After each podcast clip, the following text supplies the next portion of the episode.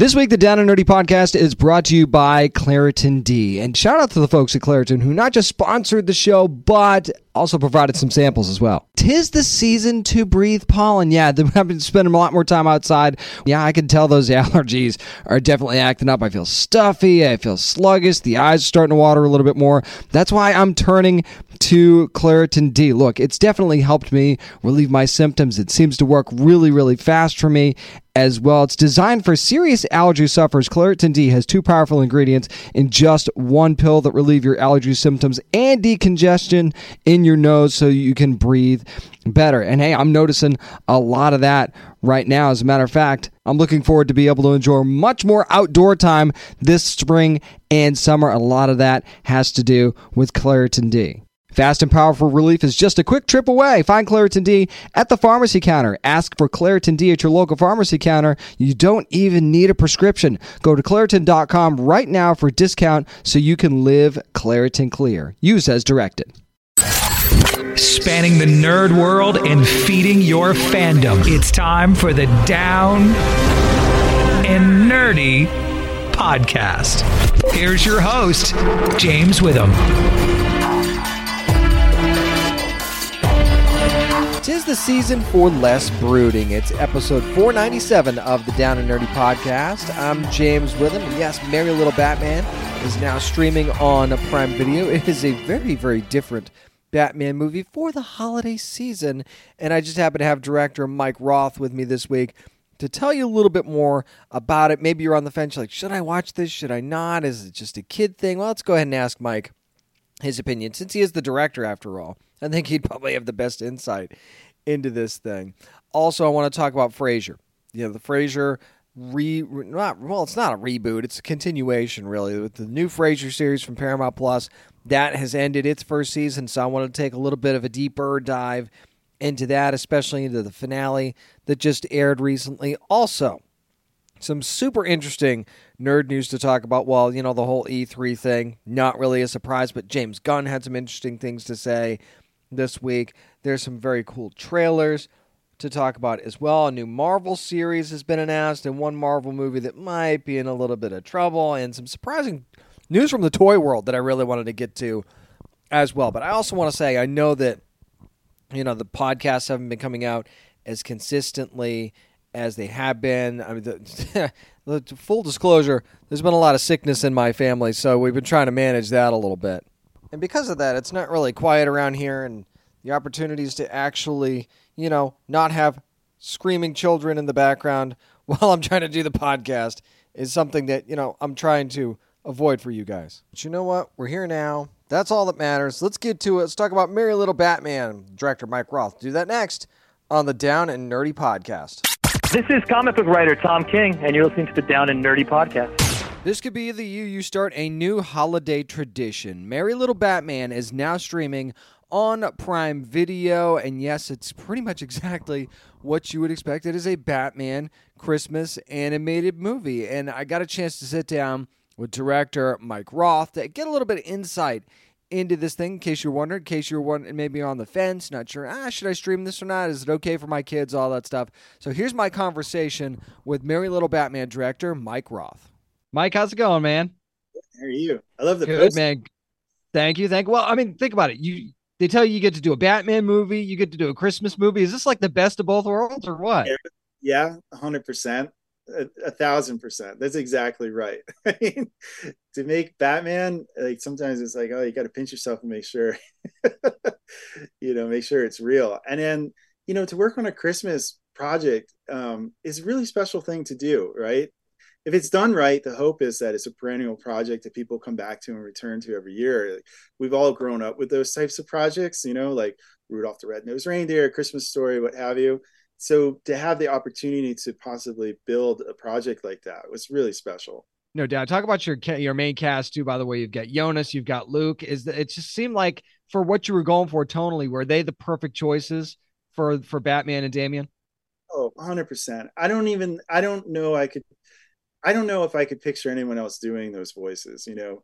For Batman, it was a tricky one because, you know, again, he's got 90 years worth of history. There's a lot of expectations of what Batman is and what you expect him to be. Usually he's very brooding. He's got this dark voice, you know.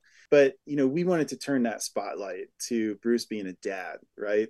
And so, and also our Bruce, like, we lean into the humor a little bit. You know what I mean? So we needed someone who could bring that warmth and bring that comedy. And we're just so fortunate to have Luke do it.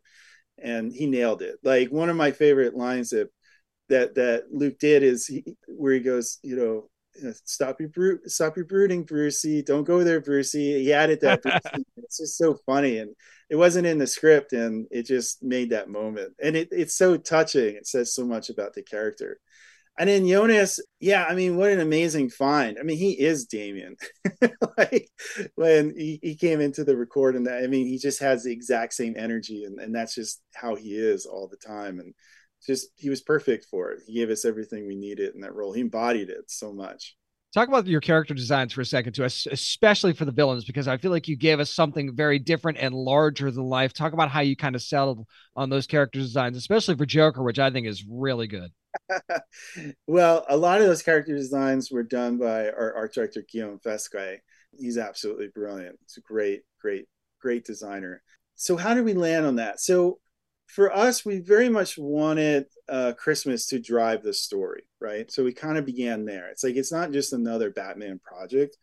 Ours is a Christmas Batman project, and Christmas is the thrust of everything. So how do we achieve that with Batman, right? Because Christmas is wholesome and bright and festive, and Batman's like dark and gritty and broody, you know, like, no doubt. So we kind of arrived at this idea of, like, we looked at Ron Searle's sketches as an inspiration, because his sketches are both kind of gritty, but they're also very comical. And we also looked a lot at, like, picture books and, like, you know, Charles Dickens stories and just, you know, Christmas storybooks. And so that kind of brought us, like, this monochromatic color theme, right? Which kind of gave us this, like, illustrative quality to it, because we wanted it almost like you're turning through a page of a picture book, you know? So yeah, that was the main driving force. Also, for us, our Gotham's a little different because crime's all cleaned up and everybody's a little bit older, right? Bruce is a little bit older. Our villain's a little bit older. Penguin drives around in a rascal. You know, so that also informed a lot of stuff for us as well. We'll get your festive feelings going on Prime Video. Merry Little Batman, now streaming on Prime Video, and see what this guy cooked up for you. Michael Roth, thank you so much, man, for your time. I really appreciate it. Yeah, thank you. You can tell that Mike put a lot of heart and soul into this thing, too. When you hear him talk about it, it's just the glowing really comes out in his words, doesn't it? And quite frankly, and I want to give a little bit of a review of this thing, since it was a little bit of a short conversation, so I want to keep the conversation going a little bit here. And that one of the things I loved about this is that, to me, all pressure was off. All expectations were off, because this was very much a non-canon type thing that they went out and did, and just tried to make a fun Christmas animated movie that had, you know, obviously there's connections to canon and things there, right? There's certain things that are always going to be there. But at the same time, Alfred's very different. It is a very different Batman. This is the nicest Damien that we've ever had in any way, shape, or form, in anything Batman. This is the nicest Damien that we've ever had, because usually he's a spoiled little brat and that just likes to, you know, punch everything. But that is not this Damien. It's kind of refreshing to see a different kind of Damien.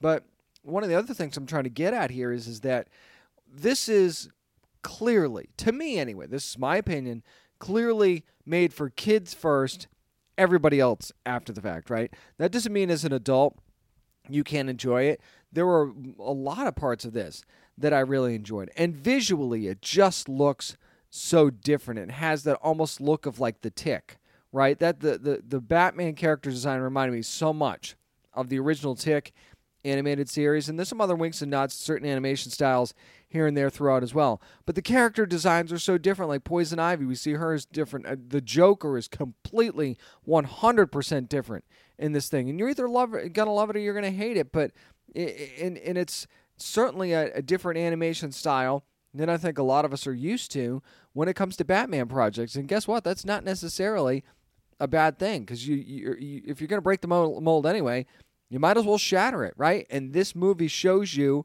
and presents to you that it is going to be a completely different thing. This is a thing that is not like something that you've seen in the Batman realm before. So if you're going into it, like Mike was saying, thinking this is going to be a dark, brooding Batman type thing, it's really not. It's almost the opposite of that, quite frankly. So if you're going into this with certain high set of expectations of this having to be a certain Batman a certain way, flush that immediately. I mean, flush it. There's no need to even take yourself down that road, because that's not what this movie is trying to do, and that's not what this movie's about at all. And by the way, that's not a bad thing at all. So will this become a new holiday tradition? I don't know. I still think there's going to be a large contingent of you're either going to love this or you're going to hate it sort of thing. And I don't think there's anything wrong with that either. This isn't going to be for everybody. But is this a Batman thing that you could sit down, watch with your kids, watch with your family, and everybody's going to probably get some enjoyment out of it? I think so, and especially for younger kids. Like, I think my 4-year-old is really going to love this, and I can't wait to actually show this to him and see what he thinks about it. So, Merry Little Batman, now streaming on Prime Video. Again, just a fun, animated Batman holiday movie that you get a chance to enjoy, and it's something outside of the norm in the Batman realm, too. And I think that that's really cool. Again, I want to thank director Michael Roth for joining me to talk about Merry Little Batman, which is now streaming on Prime Video. Up next, going to talk about some reviews. Yeah, going to dive into a couple of different things, actually. We'll talk about first the Frasier Revival series on Paramount+. Yes, Season 1 is over. Yes, I'm going to give you some spoiler-ish thoughts on what I thought of the finale and the season as a whole. Do that next on the Down and Nerdy Podcast.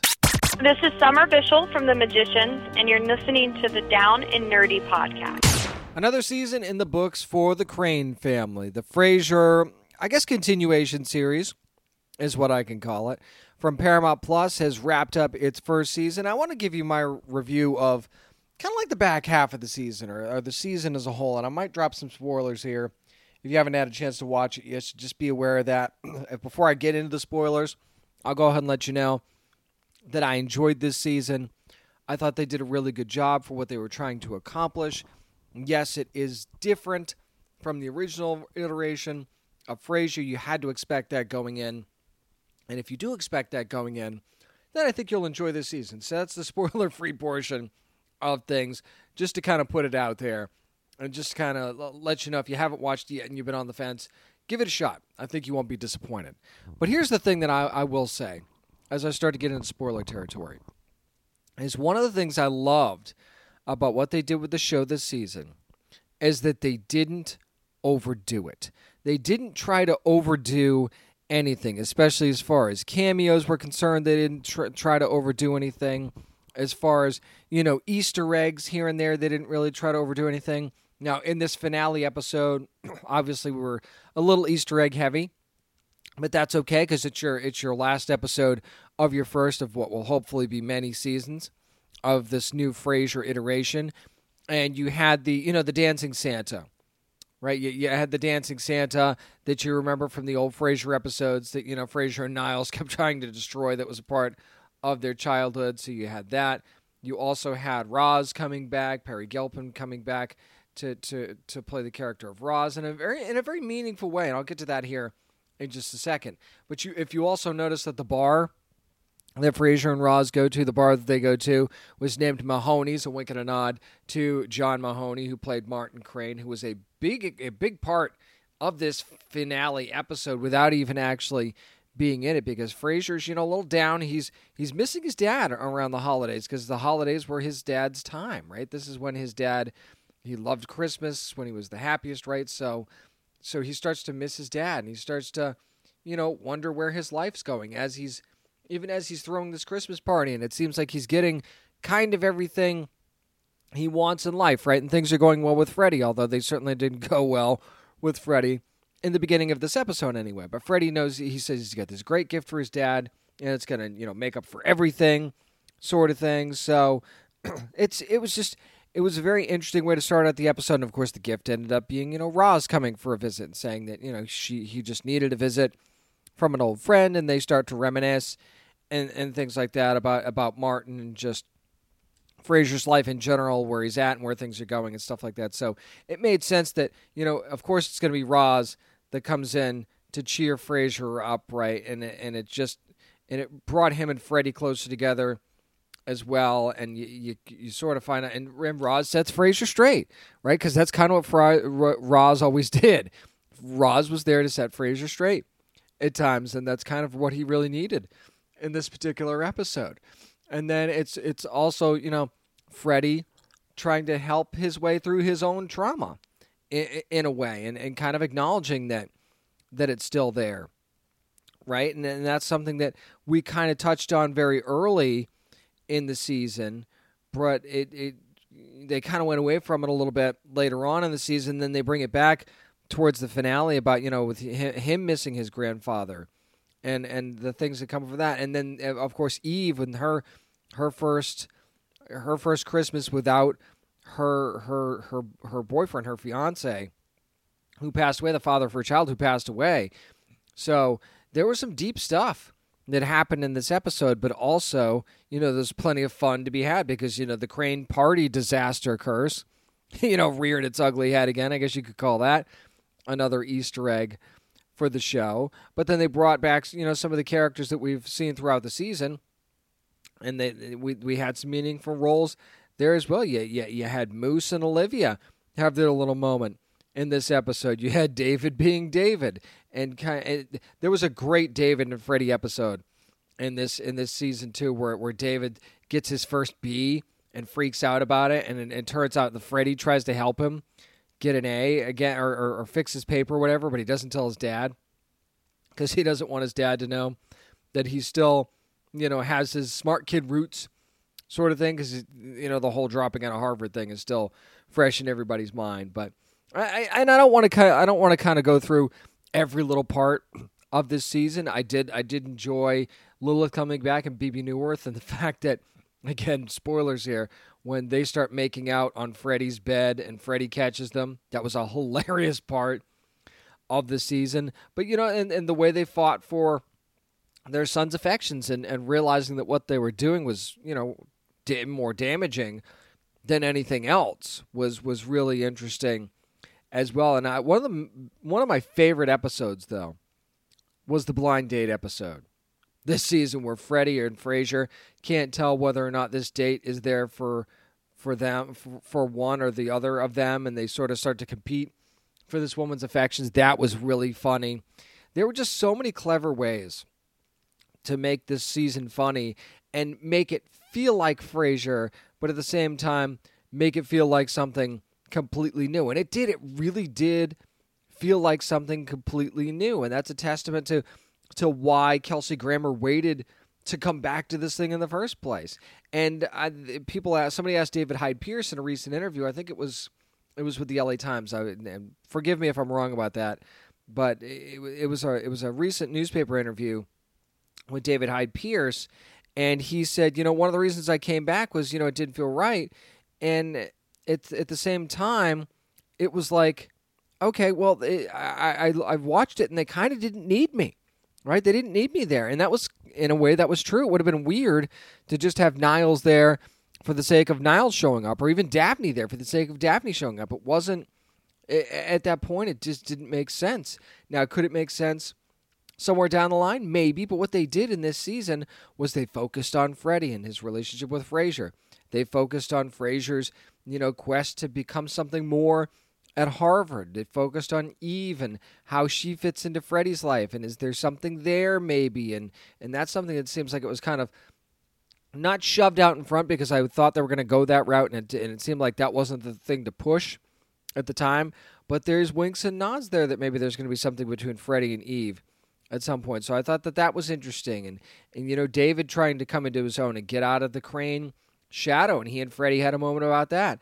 The character of Alan, who plays by Nicholas Lyndhurst, and who I think actually, as actor-wise, did a great job in the show, I still kind of feel like that's the character in this show that I don't know that they've found his place yet.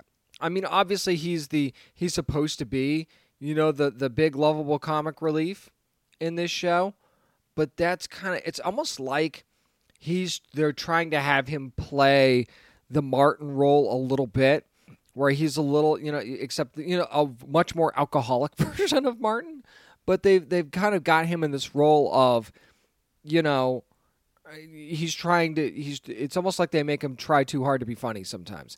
If the show tries too hard at anything, I think it's trying to make Alan too over the top sometimes. It's kind of where the show can go off the rails a little bit. But I still enjoy the character. I still think he's funny. I just think that sometimes, you know, they try to overdo it just to get some over the top funny into this thing. But I think that they've built a good foundation for this show to move forward, and it's the rebirth of the traditional sitcom, because it's exactly what this felt like, and I don't feel like we've gotten a whole lot of that recently, right? I know people like Brooklyn Nine-Nine and Modern Family did a pretty good job of being a sitcom, but even that kind of got out of its own sitcom, you know, wheelhouse at certain times, and there's some good comedies, but the traditional sitcom, which was so successful for so long, we haven't really seen anything like it recently until this. It feels like Frasier is the rebirth of the traditional sitcom, and this finale just proved that. So if you haven't streamed the first season of Frasier on Paramount+ yet, I highly recommend it, and that's somebody who loves the original series, and I'll probably always love the original series more, and that doesn't mean that this is bad, and I wouldn't even really compare the two, honestly. It just means it's different, and this iteration of the season of the show definitely deserves to have more story told, because there's so much more room for these characters to grow and these storylines to grow, and quite frankly, I'm excited to see what might come up with that. That's going to do it for my kind of spoiler-ish review of the first season of Frasier, the 2023 version on Paramount+. Up next, yeah, there is a very not surprising piece of nerd news to talk about, but also some really interesting things in between as well. We'll get to that next. I'm James Witham, and this is the Down and Nerdy Podcast. Greetings, adventurers. Today we're excited to introduce you to a new story, Dark Dice, a horror podcast that blurs the line between actual play and audio drama, where the story is determined by the roll of the dice. 6 adventurers embark on a journey into the ruinous domain of the Nameless God. They will never be the same again. One of the players is not what they seem after a doppelganger, a creature that can assume the form and voice of whatever it kills, infiltrates the team. As the players are picked off and replaced one at a time, can they figure out who the monster is before it's too late? Can you? Here's a quick example of what our show sounds like. The shambler with the jar of liquid inside of him. Soren Arkwright let loose an arrow that cracked the glass, passing through the spine of the creature. The shambler still managed to maintain its forward momentum, but stumbled as it eagerly tried to bite and swipe at Soren, landing near his feet. As Jeff Goldblum has now joined our cast, Dark Dice is available however you listen to podcasts. This is Ray Chase, the voice of Noctis in Final Fantasy XV, and you're listening to the Down and Nerdy Podcast. One major event has gone the way of Jacob Marley. It's time for nerd news, and maybe the least surprising announcement that you're going to have is that E3, yes, the video game expo, the big convention, used to be a huge deal, is now dead and gone. E3 officially announcing, the organizers of the event on social media, that the event is no longer going to be happening, thanking fans for many years and memories and blah, blah, blah, blah, blah, and all that stuff. But this event has been dying a slow death for what seems like the last 5 years.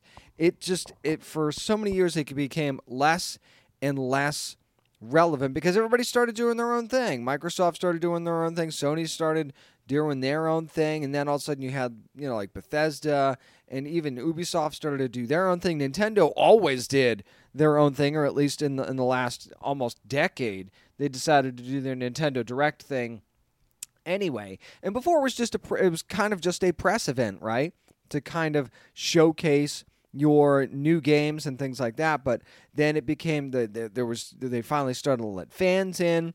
And fans got to experience it. And then, of course, the pandemic, that didn't help. And that didn't help anybody. I understand that. And I don't want to go back to the pandemic blame game thing. I think we do that enough.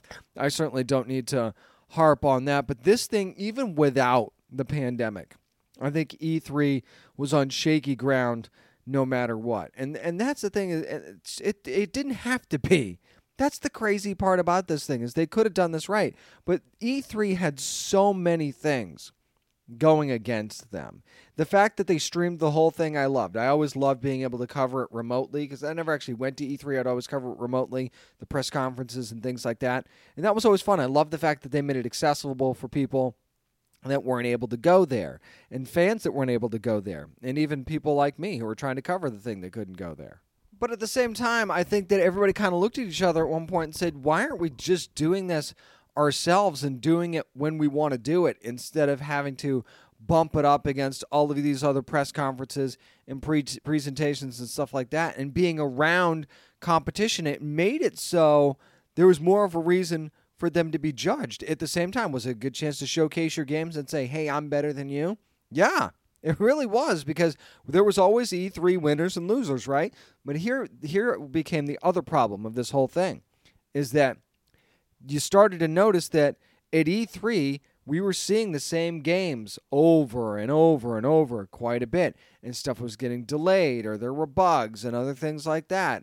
Or stuff was getting announced, and then you weren't hearing about it until 2 or 3 years down the road. And I always go back to Cuphead as the example of that, right? Like, where the hell was that thing? And then when it finally came out, it was awesome. But, of course, that was like, 4 or 5 years after it actually debuted at E3 for the first time. And what it became was a highlight of the video game industry not getting games out when they originally said they were going to be getting games out. So that, again, put some added pressure on that and added scrutiny onto that whole industry. And it's like, why the hell would we do that? So then you plan your own thing when you know you're going to have these announcements to make, when you know you have these things that you're going to be able to do, and at least you have a reasonable certainty that this will be able to come out at this particular time, right? So you're not saying, and E3 was at the same time every year, and everybody had to have their shit together by then to be able to present something. And if you didn't, you did what you could, and you left there hoping fans were happy. But when you do your own thing, you could schedule it whenever the hell you want, and it doesn't matter, right? So you could make sure you have stuff that you're going to be able to announce that you know is going to either come out in the calendar year, or you know this is going to be the release date for it, or at least you have a reasonable expectation that this is going to be the release date for it. And especially if you're doing a console reveal, then you can really do a deep dive. Then you can really pre-produce a lot of stuff. And again, do this at a time where you know you can announce a release date for said project, or at least when you know you've got your specs ready, instead of having to rush to get to a specific event, a specific timetable, which you should still be able to do. But at the same time, the fan expectations are going to be a lot less shaky if you're able to do your own thing and schedule it when you know you're ready, as opposed to being ready for E3, because there were plenty of times where you could just tell certain outfits were just not freaking ready for E3 at all, and it showed quite a bit. So, again, I'm not saying that I won't miss it, because there were certainly parts of it I missed, and there was certainly an excitement level that came with it. But at the same time, I'm not surprised that it's gone. I'm not surprised that it's going away. I think that this has been a long, long time coming, and I hope that these companies still start to do their own thing. I just hope the video game industry as a whole gets their act together and finds a way to present better games to fans in a more timely manner, or at least, don't announce something to me unless you know it's going to be coming within the next year or two, and keep people updated on the progress of certain things as well. It's just certain stuff that just drives me freaking crazy about the video game industry.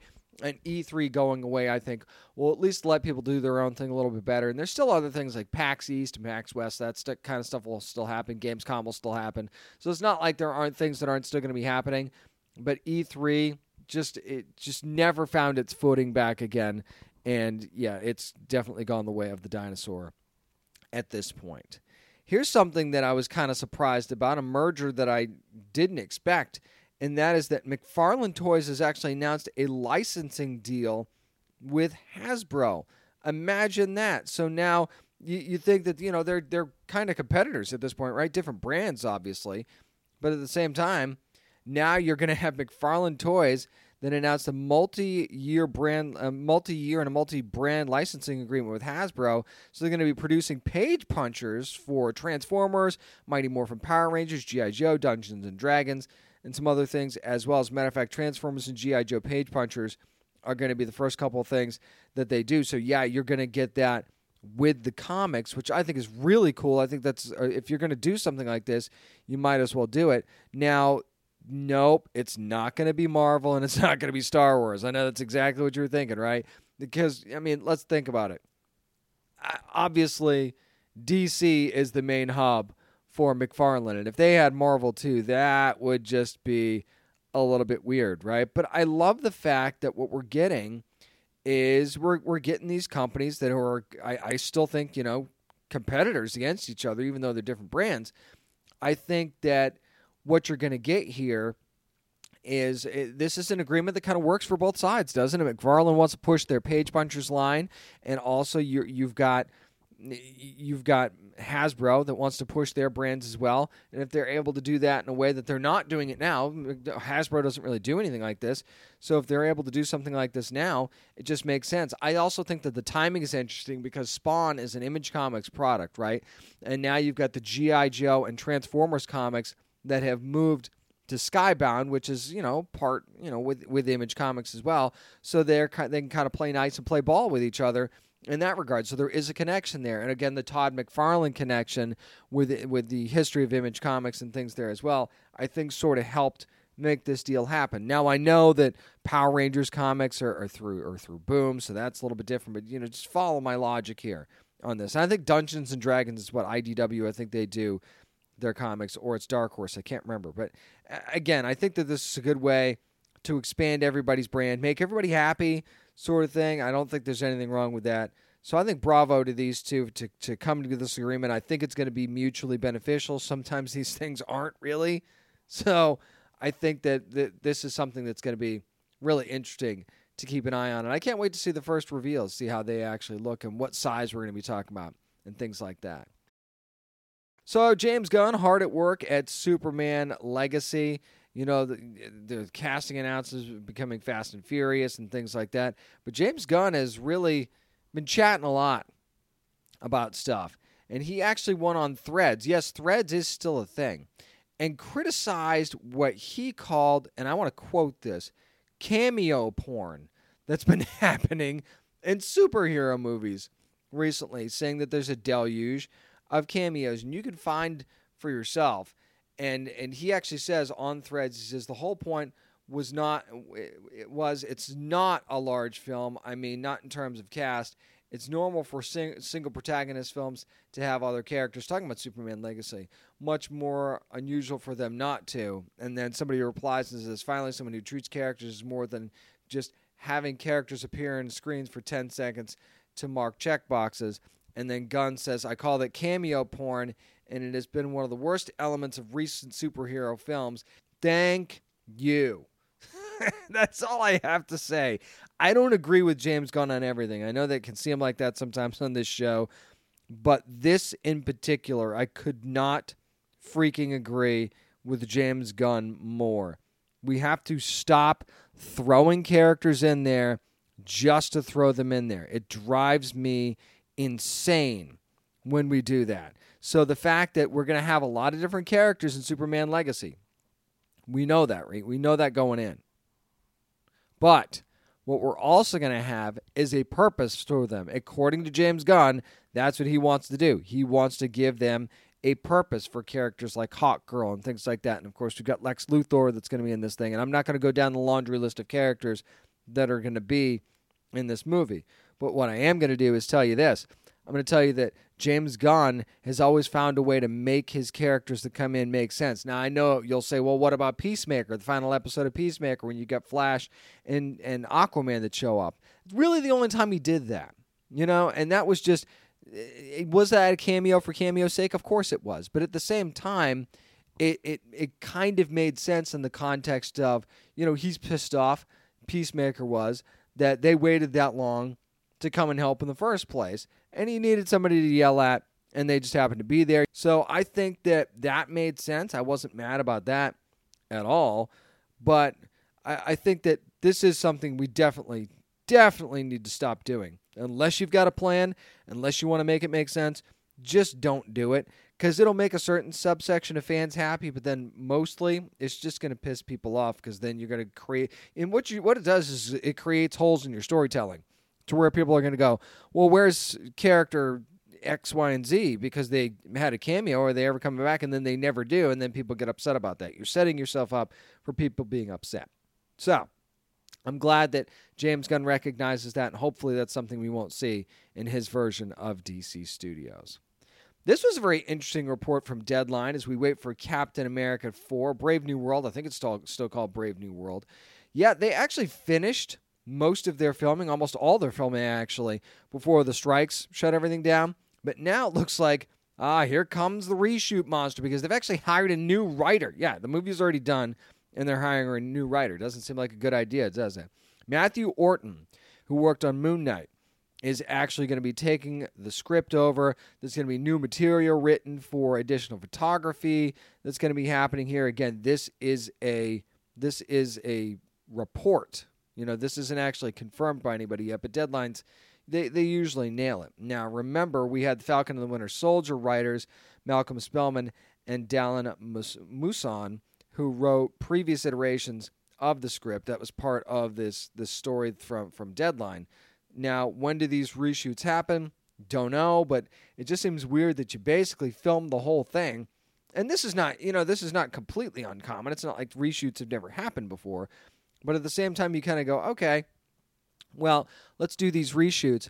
But it's not, you don't hire necessarily new writers to do this very often, right? So it's almost like you saw what you had and you went, I don't know. I think we need something extra. That's not always a good sign. Hopefully this means they're realizing something about this movie and are getting ready to fix it pretty quickly. Let's just hope it's that. But that, again, this kind of makes me really, really nervous about what the future is going to be for this next Captain America movie. I wanted to throw in this other Marvel nugget before I get to a few trailers. Apparently it was announced in a comicbook.com interview with Brandon Davis about What If Season 2 that we're going to be getting a new animated Black Panther series. It's going to be called Eyes of Wakanda. Now, there were no details, no casting announcements, anything about that. Very little is known about this thing, but we do know that it's going to be released in 2024 at some point. That was kind of teased as well, and it's going to be right around the time we get X-Men 97 and Spider-Man Freshman Year, so those are other animated series. So it looks like Marvel trying to dip its toe into the animated realm a little bit more, and I'm not mad at the idea of exploring Wakanda a little bit more and having a Black Panther animated series and what they could do with that. I don't think it'll be based on the What If version of Black Panther. I mean, that'd certainly be interesting, but I don't know that they're necessarily going to go that route. I think that this could be a fun project, again, but also, is this a let's just do this for the sake of doing it type thing too? That's the other thing that makes me just a tad nervous if I'm looking at this. But hey, another Black Panther project could be cool, so I'll at least keep an open mind until I find out more story details. Few teaser trailers and trailers that I want to talk about. First, I want to talk about If, which is a Paramount kind of animation live-action hybrid movie that's going to be coming out in May of 2024. Ryan Reynolds going to be a part of that as well. And this is, in If kind of stands for Imaginary Friends, and it's basically a thing of, what if all imaginary things actually existed and came to life? And the teaser trailer is really, really interesting because Ryan Reynolds is going to be starring in this movie. John Krasinski, this actually comes from the mind of John Krasinski. You've got Kaylee Fleming, Phoebe Waller-Bridge, Louis Gossett Jr., Steve Carell, a bunch of big names that are going to be a part of this thing. And it's about basically imaginary friends that have been forgotten by the kids that don't believe them in them anymore. So now you've got Ryan Reynolds and his young companion that are set out to save the world of these imaginary characters. And I'll be honest, this is a pretty fun freaking idea. I like this. And you see all of these different, crazy looking imaginary characters. One of them is just like this big bluish purple monster. Then you've also got like almost like a weird looking doll. Then you've got like there's a marshmallow at one point, like a melting marshmallow type of thing. It's really neat and really interesting. And you've got, you know, Ryan Reynolds being Ryan Reynolds in this movie, for lack of a better way of putting it. You've got some of that. You've also got, you know, just the charm of the fact that you're dealing with imaginary friends here as well. This is a good idea, and this is something that could actually be a really neat and unique movie. And I really hope that they don't screw this up, because I think this is something they could have.